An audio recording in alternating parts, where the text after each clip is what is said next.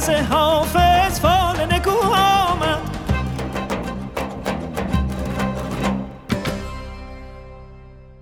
به قلم ناصر الدین شاه قاجار. ما را دیشب 3 ساعت به دست مانده از خواب بیدار کردند. بسیار بیخواب برخواسته گیج می‌خوردم. سرداری الماس و جقه حاضر بود. در همان ساعت وقت زیج محمدشاهی برخواستم. اول چیزی را که نظر انداختم خط مبارک حضرت امیرالمؤمنین علیه السلام بود و بسیار زیاد میمون گرفتم. رفتم اتاق انیس الدوله. او هم اوضاع تحویل کاملی چیده بود، از نمک و ممک، سبزی و مبزی و غیره. بعد آمده نماز صبح را کردم. رخت پوشیده رفتیم پایین. هوا هم سرد بود، قدری هم باران آمد. خلاصه وقت تحویل شد. رفتیم بیرون. در تالار عاج اغلب مردم توی اتاق حاضر بودند. تالار عاج در کمال خوبی ساخته شده بود. مرصع گذاشته شده بود. تخت، منبر مرصع، زینت‌های زیاد. خلاصه بسیار مجلس باشکوهی بود. بسیار خوش گذشت، الحمدلله تعالی. شاهی اشرفی انعام شد. روز دوشنبه سلام تخت مرمر شد. بسیار باشکوه و تمام عیار. عصری سردر میدان رفتیم. جارچی سردر که 110 سال داشت امسال مرده است. الحمدلله تعالی عید در کمال خوبی ختم شد.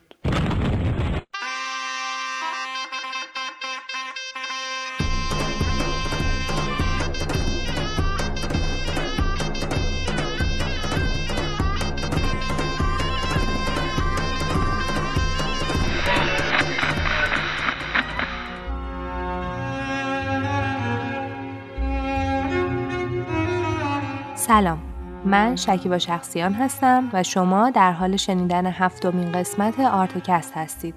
آرتکست روایت زندگانی انسان‌های بزرگیه که سعی کردن با علم و فرهنگ و هنر زندگانی امروز ما عمق، زیبایی و عشق بدن.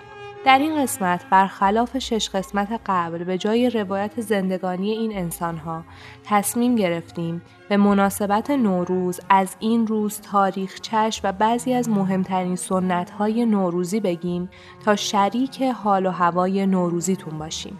امیدوارم با شنیدن این قسمت مجموعه آرت باکس بتونه در شادی سال نو شما سهم کوچیکی داشته باشه. سال 1401 خورشیدی بر شما مبارک.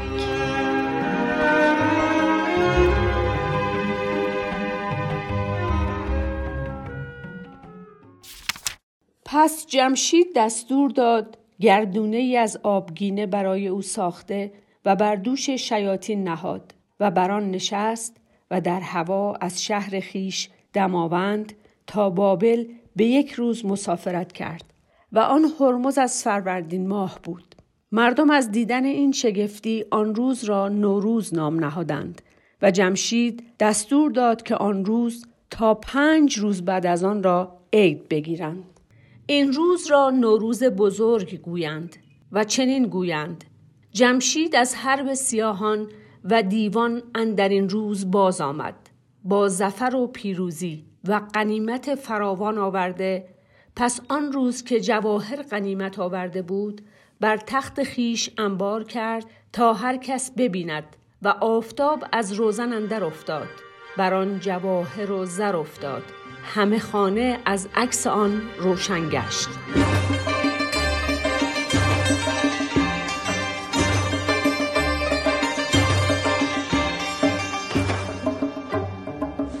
نوروز تو اساطیر ایران با نام جمشید پیوند خورده. جمشید یکی از پادشاهان اساطیری ایرانه. در شاهنامه جمشید فرزند تهمورس و شاهی قدرتمنده. اون در آخر به خاطر خودبینی و غرورش فر ایزدی رو از دست میده و به دست زهاک کشته میشه. پادشاهی جمشید تو شاهنامه 700 سال به درازا کشیده. ابداعات، کشف‌ها و اختراعات بسیار بنیادین و مهمی رو به جمشید نسبت میدن. ساختن ابزار جنگ، بافت و نساجی و دوخت لباس برای پوشش انسانها، استخراج طلا و نقره و فلزات ارزشمند از دل کوهها، ساختن کشتی و آموزش دریانوردی به آدمها، یاد دادن ساخت خونه، گرفتن شراب از انگور، گرفتن قند از نیشکر و هزاران هنر دیگه از ابداعاتیه که به جمشید نسبت دادن. البته نام جمشید تنها تو شاهنامه نیامده. در اوستا، متون پهلوی و کتاب‌های دوره اولیه اسلامی هم به جمشید و ابداعاتش اشاره شده. حالا ببینیم ارتباط نوروز با جمشید چیه؟ طبق داستان‌ها روزی جمشید دستور میده تا عرابه‌ای از شیشه براش بسازن.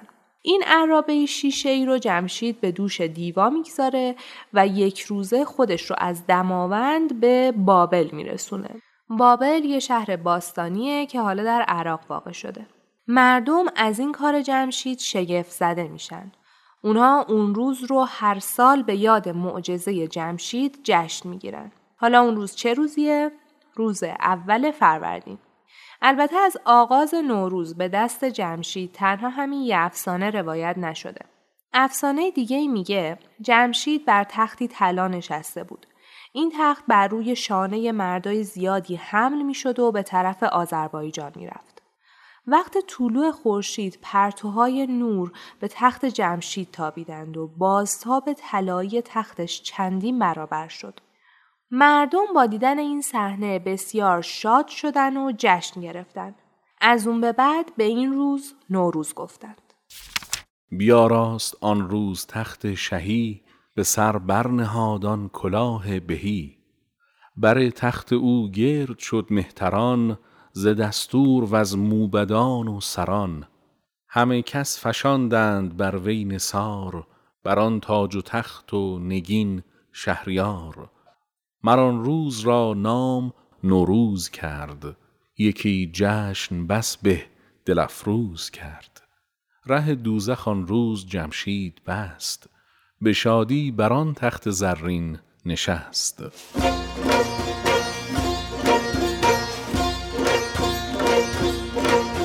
روایت‌های زیادی از آغاز نوروز به دست جمشید نوشته شده. اما یکی از این روایت ها از بقیه روایات فراگیرتر و مشهورتره. اون هم روایتی هست به اسم انقلاب جمشید. پیش از جمشید جامعه دیو سالار بوده. یعنی دیوها به مردم حکومت میکردن و حاصل دسترنج اونها رو به یغما میبردن. دیوها همه کارهاشون از روی غریزه و طمع و بدخواهی بود. مردم هم تحت فرمان دیوها در فساد و تباهی غرق شده بودن. تا اینکه جمشید علیه دیوها قیام کرد. پس از سالها جنگ و خونریزی جمشید در آخر بر دیوها پیروز شد. او این پیروزی بزرگ رو جشن گرفت. این جشن رو اولین روز فروردین برگزار کرد. در این ماه جشن‌های دیگه‌ای هم وجود داشته که جمشید همه این جشن‌ها رو با هم در یک جشن بزرگ به نام نوروز ادغام کرد. در نوروز جمشید به مردم بشارت آزادی و عدالت و مساوات داد. از اون پس جنگ و ستیز از بین رفت. جمشید کارها رو میان مردم قسمت کرد. به هر گروهی شغل مشخصی داد تا مردم برای گذران زندگی منت کسی رو نکشن. دیو سالاری ریشه کن شد و پیروزی جمشید بر دیوها هر سال 1 فروردین جشن گرفته شد. جهان انجمن شد بر تخت او، شگفتی فرو مانده از بخت او. به جمشید بر گوهر افشاندند، مران روز را روز نو خواندند. چون این جشن فرخ از آن روزگار، بمانده از آن خسروان یادگار. ز رنج و ز بدشان نبود آگهی، میان بسته دیوان به سان رهی. به فرمان مردم نهاده دو گوش، ز رامش جهان پر ز آواز نوش.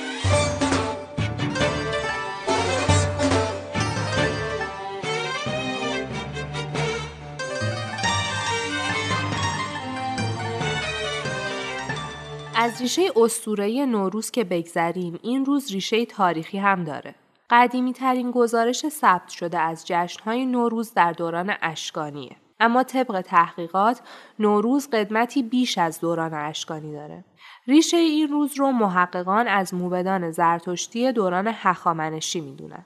اجرای اصول اولیه نوروز تا صدها سال بر عهده موبدان زرتشتی بود. اما باید این نکته رو هم بگم که در اوستا هیچ اشاره‌ای به نوروز یا جشن نوروز نشده. با این حال نوروز مقدس‌ترین و شادترین جشن در سال زرتشتیه. این روز نقطه کانونی سال زرتشتیه. همه روزهای مقدس و جشنهای زرتشتی به نوعی با نوروز پیوند دارن. مگر زو ببینی یکی نامدار، کجا نو کند نام اسفندیار، بیاراید این آتش زرد هشت، بگیرد همان زند و استاب مشت. نگه دارد این فال جشن سده، همان فر نوروز و آتش کده. همان اورمزد و مه و روز مهر، بشوید به آب خرد جان و چهر.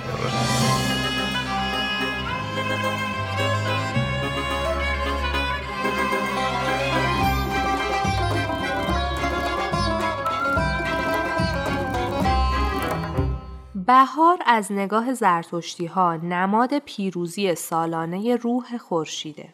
زرتشت در این روز به خاطر پیروزی خورشید بر سردی و تاریکی به پیروانش امید داد که سرانجام در جنگ بین خیر و شر، خیر و خوبی پیروز مطلقه این مبارزه میشه. ظهر برای زرتشتی‌ها اهمیت زیادی داره. دلیل این اهمیت اینه که در اسطوره آفرینش زرتشتی‌ها هنگامی که احورا مزدا آفرینش رو تکمیل کرد، خورشید در موقعیت ظهر بوده. اما طی جنگ بین خیر و شر، روح ظهر عقب نشینی میکنه و روح زمستان با سرما و برف حاکم میشه. روح ظهر به زیر خاک میره تا ریشه های درختان و آب چشمه ها رو گرم نگه داره. تا اینکه این روح در ظهر نوروز برمیگرده. زرتشتیان در این روز به خاطر بازگشت روح ظهر طی یک مراسم شکرگزاری از اون استقبال میکنن. چون به نقطه اعتدالی راست گردد روز و شب، روزگار این عالم فرتوت را برنا کند. نرگس و گل را که نابینا شوند از جور دی، عدل پروردین نگر تا چون همی بینا کند. راستی کن تا به دل چون چشم سر بینا شوی، راستی در دل تو را چشمی دیگر انشا کند.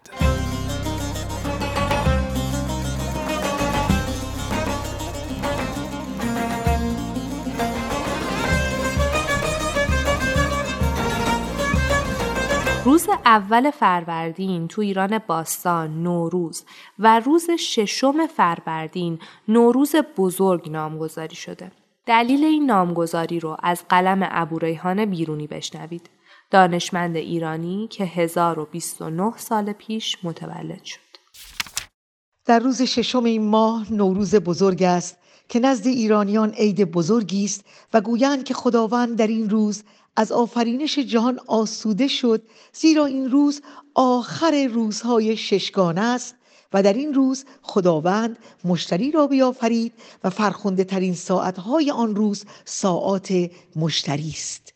زرتشتیان میگویند که در این روز زرتشت توفیق یافت که با خداوند مناجات کند و که خسرو بر هوا در این روز عروج کرد و در این روز برای ساکنان کره زمین سعادت را قسمت می کنند.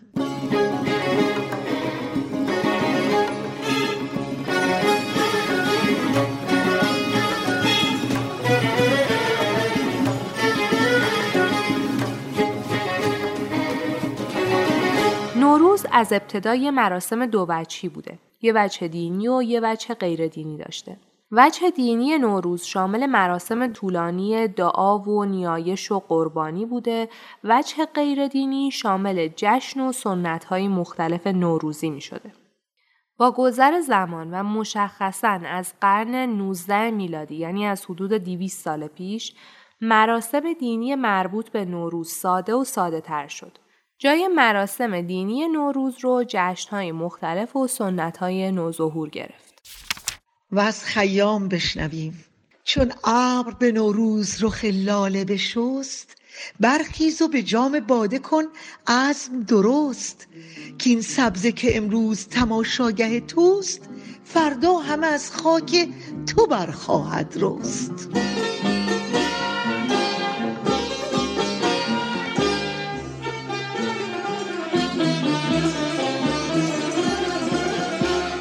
نوروز تو زمان ساسانیان هم مثل دوره‌های قبل از خودش بسیار با شکوه و با جزئیات برگزار می‌شد. طبقه اجتماعی در دوره ساسانیان مفهومی تعریف شده بود. بسیار هم جدی گرفته می‌شد. طبقه اجتماعی در موقعیت‌های مختلف زندگی نقش تعیین کننده داشت. تو زمان ساسانیان روز اول نوروز به دستور پادشاه بار عام داده می‌شد. یعنی تمام مردم تو اون روز اجازه داشتن تا به دیدار پادشاه برن. اگه به اونها ظلمی شده یا اگه حقی از اونها ضایع شده به پادشاه بگن تا گره از مشکلشون باز بشه. روز دوم نوروز در دربار ساسانیان مختص به حضور دهقانان در دربار شاه بود.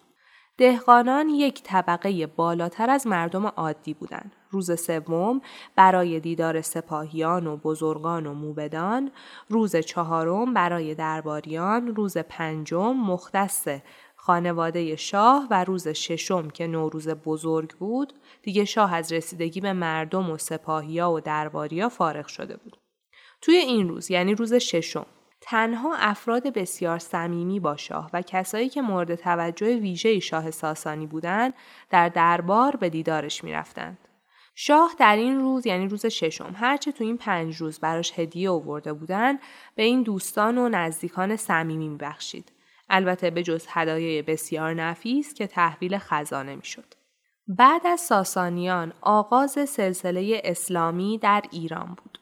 شاید فکر کنید تو دوره‌های اسلامی نوروز مثل بسیاری دیگه از مراسم و آیین‌های ایرانی ممنوع شد. چون نوروز هم مثل دیگر جشن‌های ایرانی با ایدئولوژی ملی و نهادهای شاهنشاهی در ارتباط بود. اما واقعیت تاریخی چیز دیگه ای میگه. یا بیا دل برو که من قربون تو شم، دنیا دو روزه، یا مکن شو روزمون خورشیدمون صبح نوروزه، دیدی چطور ماننده او یک سال برفت، سال نو اومد یک سال چنو تنده برفت که بندری همین دیروزه، آی بیا که نوروزه دنیا دو روزه، تا آدمی جونه دلم چشم خبر سوزه، ببینه که قدر تو کمون و پشتمون نوروز در عمق سنت، تاریخ و حافظه فرهنگی ایرانیان ریشه کرده بود.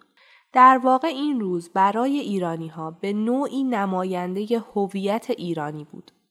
در نتیجه حذف کامل اون برای حاکمان ایران در دوره‌های اسلامی کاری تقریباً غیر ممکن شد. در دوره‌های اولیه اسلامی تلاش‌هایی برای حذف نوروز یا برخی آیین‌های نوروزی شد، اما این تلاش‌ها هم ناکام بود. جشن نوروز در دوران صفویه جان دوباره‌ای گرفت. دوره صفویه آغازی شد تا در دوره‌های بعد، خصوصاً دوره قاجار و پهلوی، نوروز با تشریفات و تجمل هرچه بیشتر برگزار بشه. دلیل این اتفاق برگزاری نوروز به عنوان نماد قدرت مرکزی بود. چرا که ماهیت نوروز و دلیل پیدایش اون با قدرت الوهی پادشاه و عظمت دربار پیوند داشت. همونطور که یادتون هست گفتم که تو اسطوره‌های ایرانی پیدایش نوروز به خاطر به قدرت رسیدن جمشید به عنوان پادشاهی عادل و دارای قدرت الهی بوده. این ویژگی نوروز یعنی تکریم قدرت مرکزی و بزرگداشت شاه و البته رد و بدل شدن هدیه برای خلفای دوره‌های اسلامی و بعدها شاهان صفوی و قاجار و پهلوی به شدت جذابیت داشت. در واقع نوروز برای این خلفا و پادشاهان دوره‌های اسلامی ایران فرصتی بود تا جدای از مراسم و عیدهای مذهبی از مسیری کاملا غیر اسلامی هم برای قدرتشون تایید و اعتبار بگیرن. تو نوروز شاه به عنوان تنها قهرمان مردم حاضر می شد. اون با تشریفات و تجملاتی که سال به سال به وسعتش افزوده میشد، در نوروز شکوه قدرتش رو جشن میگرفت. جان شاردن نام یک جهانگرد فرانسویه. اون در دوره صفویه به ایران سفر کرد. شرح کوتاهی از شروع نوروز در زمان صفویه رو به قلم شاردن بشنوید. منجمین لباس فاخر در بر کرده، 1 یا 2 ساعت پیش از اعتدال ربیعی برای تعیین تحویل آفتاب به برج حمل به کاخ سلطنتی و یا عمارت حکومت محل می روند و در پشت بام یا روی مهتابی با اصطلاب خود مشغول کار می شوند. به محض اینکه علامت دادن، برای اعلام حلول سال جدید شلیک می کنند و صدای آلات موسیقی، طبل و شیپور، نای و نغاره در هوا طنین انداز می گردد. بدین ترتیب ترانه و طرب جشن و سرور تماشاچیان و بزرگان مملکت آغاز می شود. در اصفهان در همه روزهای عید در مقابل کاخ شاهنشاه مراسم سرور با رقص و طرب و آتشبازی و صحنه‌های کمدی برگزار می‌گردد.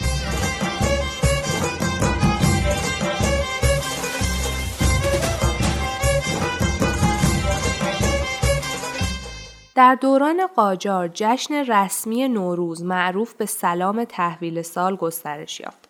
سلام تحویل سال تو دوران ناصر الدین شاه ساماندهی شد و در 3 نشست مجزا برگزار شد. سلام تحویل 1 ساعت قبل از تحویل سال آغاز می شد و تا 4 ساعت ادامه داشت. سفره نوروزی رو در مقابل تخت طاووس در تالار موزه قرار می دادن. شاه غرق در جواهرات بر تخت طاووس می نشست. مقامات عالی رتبه مثل ولیعهد، وزرا، روحانیان بنام و شاهزاده‌های ارشد قاجار هم در تالار حاضر می‌شدند.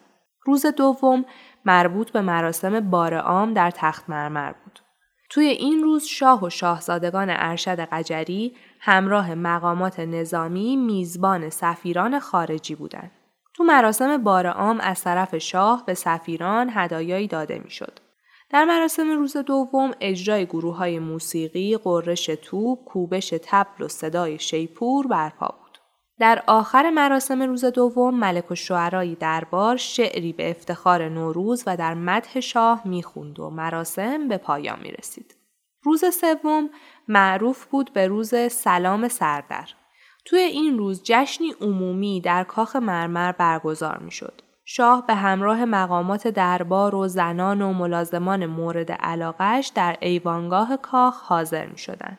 مردم هم در مقابل کاخ با طناب‌بازها و حیوانگردانهایی که میمون و خرس و قوچ جنگی دستاموز داشتن سرگرم می شدن. دلقک‌های کاخ تو روز سلام سردر که یعنی همون روز سوم می شد برای مردم نمایش‌های خنده‌دار اجرا می کردن. مراسم مهم دیگه‌ای که تو روز سوم نوروز یا همون روز سلام سردر برگزار می‌شد، مسابقه کشتیگیری بود. همه کشتیگیرای به نام ایران خودشون رو برای این مسابقه آماده می‌کردن. اهمیت ویژه این مسابقه کشتی تو این بود که کشتیگیر برنده به مقام پهلوان پایتخت می‌رسید و یه بازوبند ویژه دریافت می‌کرد. به قلم ناصرالدین شاه قاجار. روز دوشنبه 4 به غروب مانده با غروب شد. با زنها رفتم بالای شمس العماره. در مهتابی کفتربازی اشخاصی چند قمار می‌کردند. بالاخره به نزاع انجامید. جنگ پرزور می‌کردند. خیلی خندیدم. دیروز که ولیعهد وارد شد، باران شدیدی از صبح گرفت. الی عصر بارید. روز سه‌شنبه سلام تخت مرمر شد و سردر میدان آشپز امین الملک که ادعای پهلوانی میکرد با اکبر خراسانی کشتی گرفت. زمین بدی خورد. کریم شیره‌ای از کمر به پایین افلیت شده. با وجود آن سوار خری بود آوردند. بعضی اشعار خواند و مزه کرد و پول گرفت.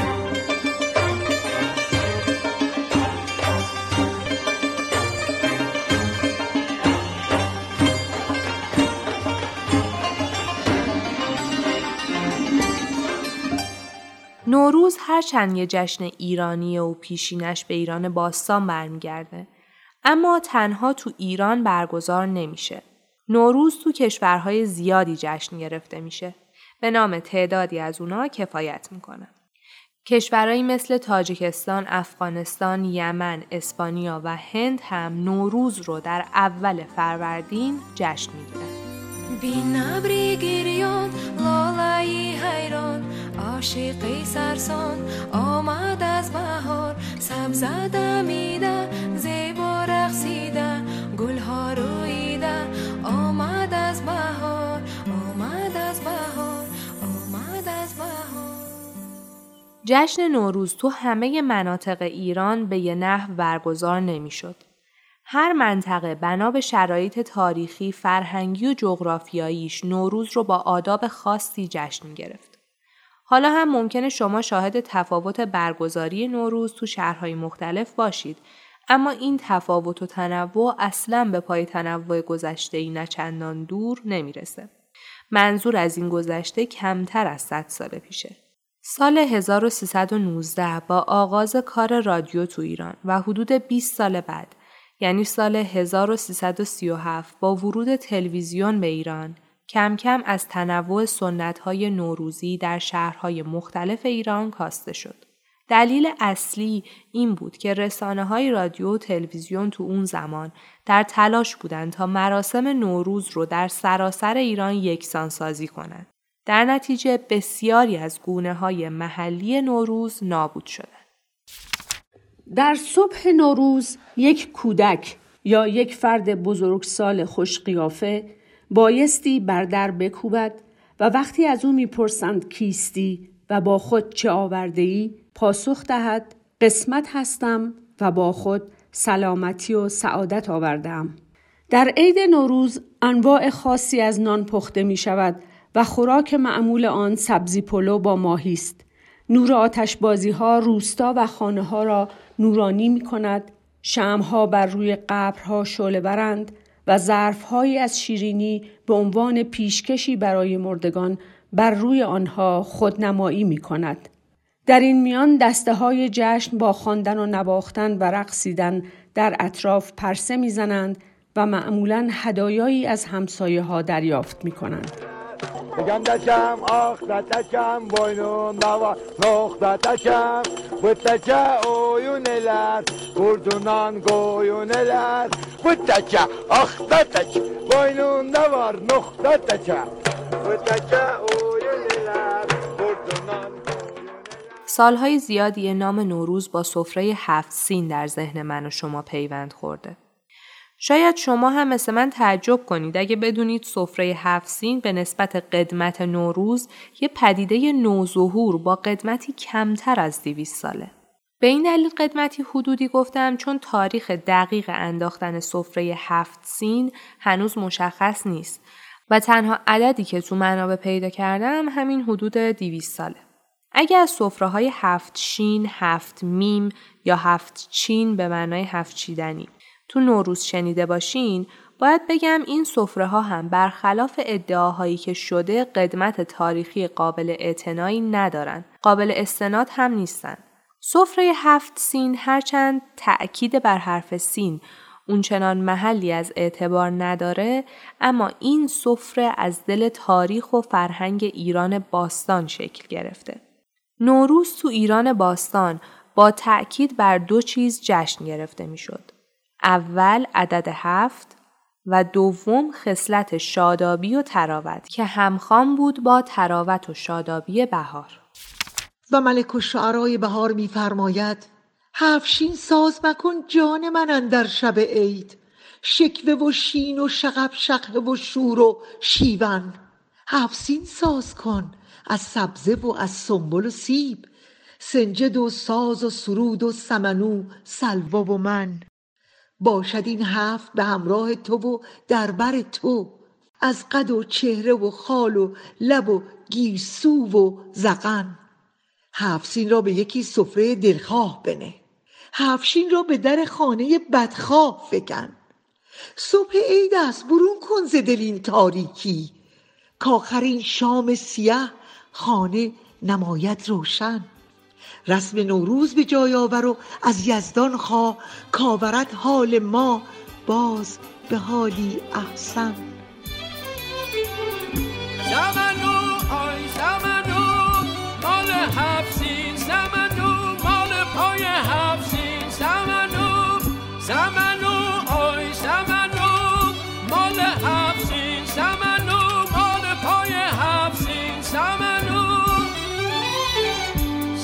چوب و قند شیرینه، یکی از اون هفت تا سینه که دور سفره پیچینه، یکی از هفت سینه سمنو.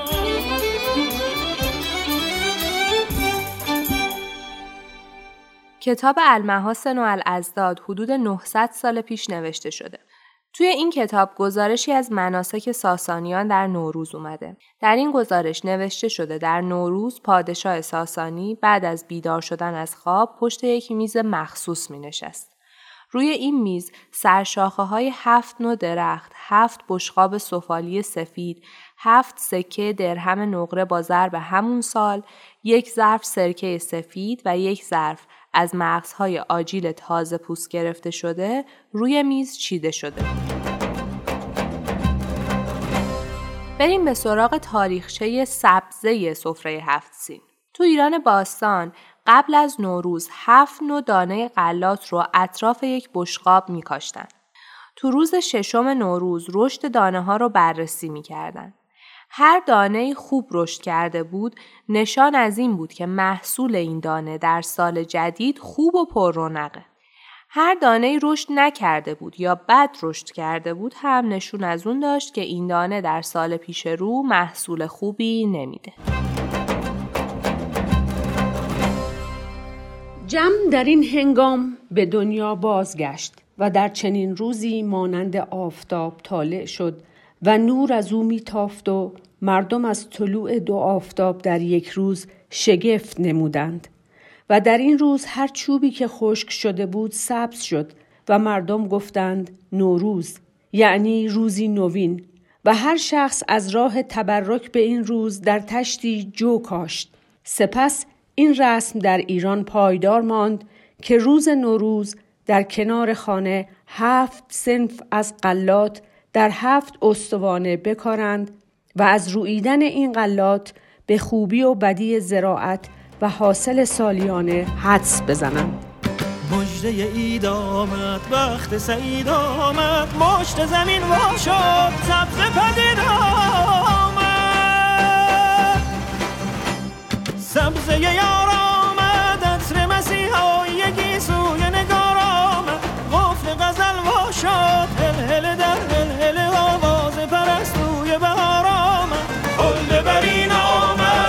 شکوفایی رویای زمین آمد، کار دل اون شاه سکه شد آسیب محبت به سر سفره سین آمد.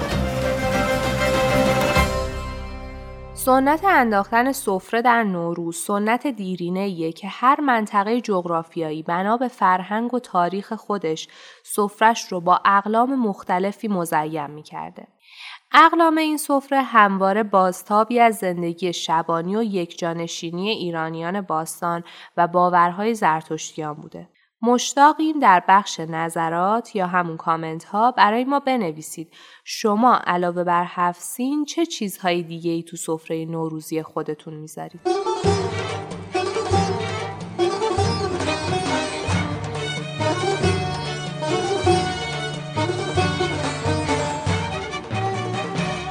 نوروز آیین‌های نمایشی زیادی اجرا می‌شد. خیلی از این آیین‌های نمایشی به خاطر یکسانسازی مراسم نوروزی توسط رسانه‌ها سال‌هاست منسوخ شده و رو به نابودیه.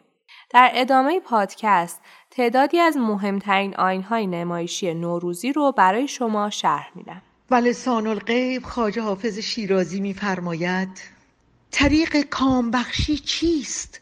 ترک کام خود کردن. کلاه سروری آن است که از این ترک بردوزی.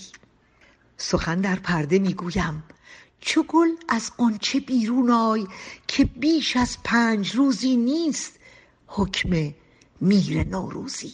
روز ششم نوروز روز تاجگذاری میر نوروزیه. البته تو منابع مختلف روز آغاز این مراسم متفاوته. میر نوروزی یه فرد عامیه که به عنوان پادشاه انتخاب میشه. لباس سلطنتی میپوشه و یه تخت پادشاهی و تعدادی وزیر و نگهبان در اختیارش گذاشته میشه. میر نوروزی به مدت چند روز، حدود 5 یا 6 روز حکومت میکنه. توی این مدت همه باید از میر نوروزی تبعیت کنن. بعد از تموم شدن حکومتش میره نوروزی که تو این مدت حکمای مسخره و خنده آور داده به خونه یکی از بزرگان پناهنده میشه یا برای مدتی از شهر فرار میکنه تا مردم ازش انتقام نگیرن. این مراسم بیشتر تو کردستان اجرا میشد. بخشی از گزارش مراسم میر نوروزی تو کردستان که به سال 1362 خورشیدی اجرا شده رو بشنوید.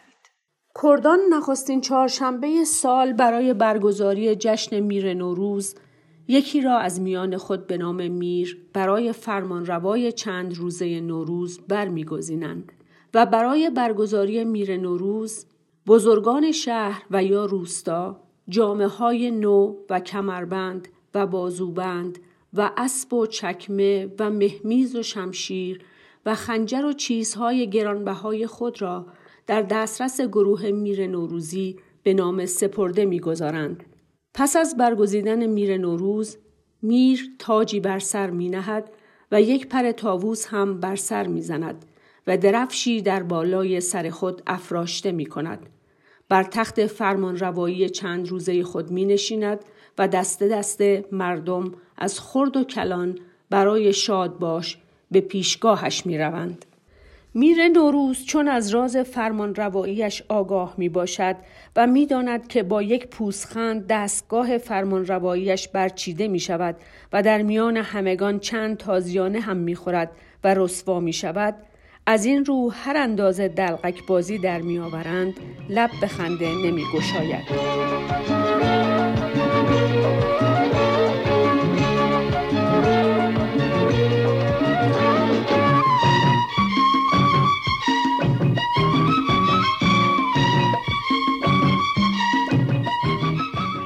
نوروزخانی رسم دیگه‌ایه که از دوران ایران باستان به یادگار مونده. نوروزخانی تا 40 سال پیش فقط در بخش‌هایی از ایران به ویژه مازندران اجرا می‌شد، اما رفته رفته به کلی منسوخ شد. دیگه کمتر نشانی از مراسم نوروزخانی هست. رسم نوروزخانی بر اینه که چند روز قبل از آغاز سال نو 3 یا 4 نفر خواننده و نوازنده در شهر یا روستا می‌گردن. اونها اشعاری برای فرارسیدن بهار و استقبال از نوروز و دعای خیر برای ساکنین خونه ها می خونن. ترانه های نوروزخانی اغلب ساده و دارای ترجیبنده. شعرهایی که نوروزخانان می خوندن 3 بخش داشت. بخش اول اون در مدح عمه و پیامبر بود که از کتاب شعرهای فارسی برداشته می شد و از حفظ خونده می شد. بخش دوم اشعاری به گویش طبری بوده در وصف بهار و زیبایی‌های اون که به صورت فعل بداهه خونده می‌شد و بخش سوم هم مثل بخش دوم به گویش طبری بود و این بار با توجه به اوضاع و احوال هر خانواده در مدح اونا خونده می‌شد. اشعار نوروزخانی همیشه یه ترجیبند ثابت داشتن که در میان شعرها تکرار می‌شد.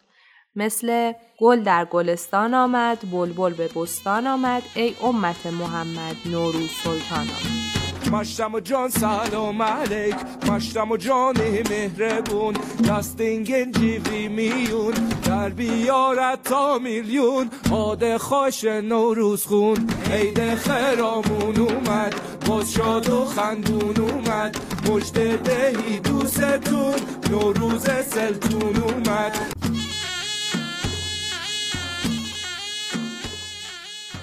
حاجی فیروز معروف ترین شخصیت در بین دلغک های سنتی مردمه. حاجی فیروز با دایره زنگی و صورت سیاه شده، لباسای قرمز یا رنگارنگ و یک کلاه دراز قیفی شکل چند روز مانده به نوروز به خیابان ها میاد. حاجی فیروز با نواختن دایره زنگی و خوندن ترانه های سنتی و رقصیدن تو خیابون ها در ازای گرفتن کمی پول رهگذران رو سرگرم میکنه. درباره صورت سیاه حاجی فیروز تحقیقات و گمانه‌زنی‌های زیادی وجود داره.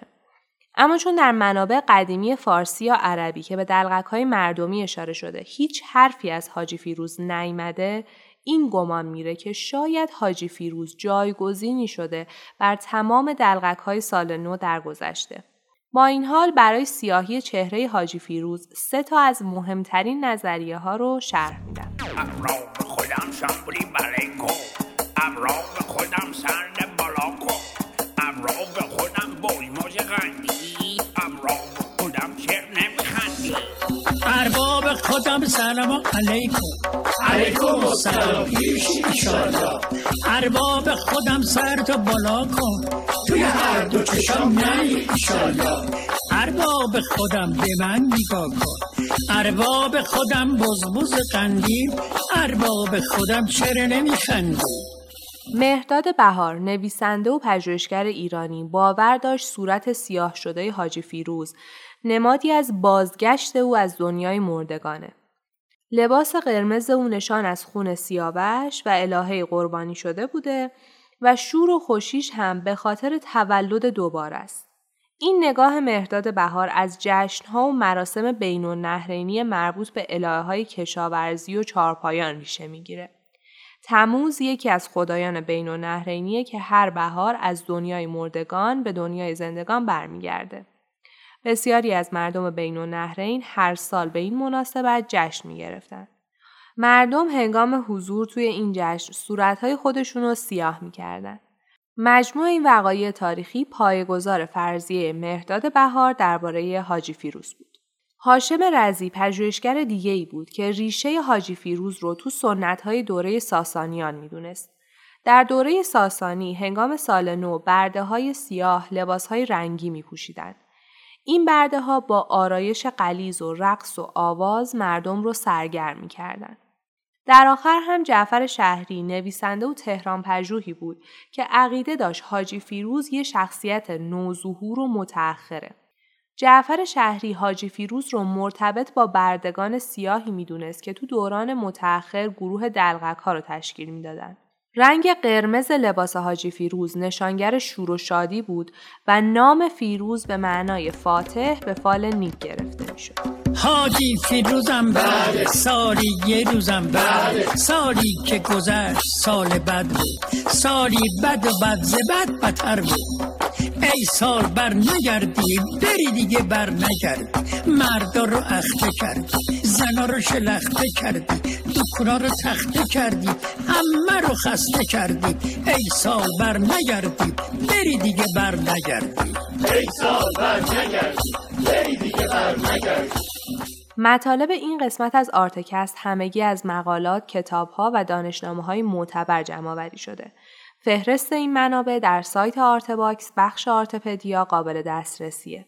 به دلیل پیشینه غنی نوروز، مطالب فراوان دیگه‌ای درباره تاریخچه نوروز، آیین‌های نوروزی و سنت‌های نوروزی تو شهرهای مختلف ایران و حتی کشورهای دیگه وجود داره که به دلیل محدودیت زمان و محدودیت رسانه پادکست قادر به بیان همه اونها نیستم.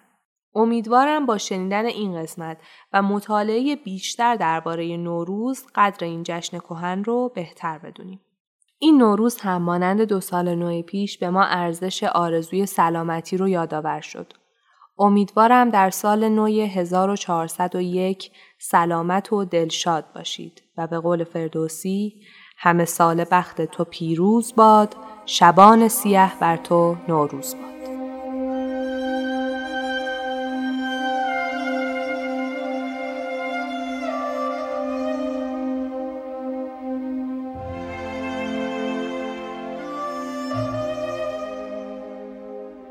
تهیه کننده آرتکست آقای فخرالدین انوار هستند. مدیر اجرایی پرهام وفایی، نویسنده، پژوهشگر و گوینده شکیبا شخصیان. از آقای مسعود کرامتی، خانم فاطمه معتمدآریا، خانم گوهر خیراندیش و آقای مهراد لدنی تشکر می‌کنم که صدای گرمشون زینت بخش این قسمت بود. و من زهرا بلدی، کارگردان صوتی این قسمت، از شما تشکر می‌کنم که آرتکست رو برای شنیدن انتخاب کردید.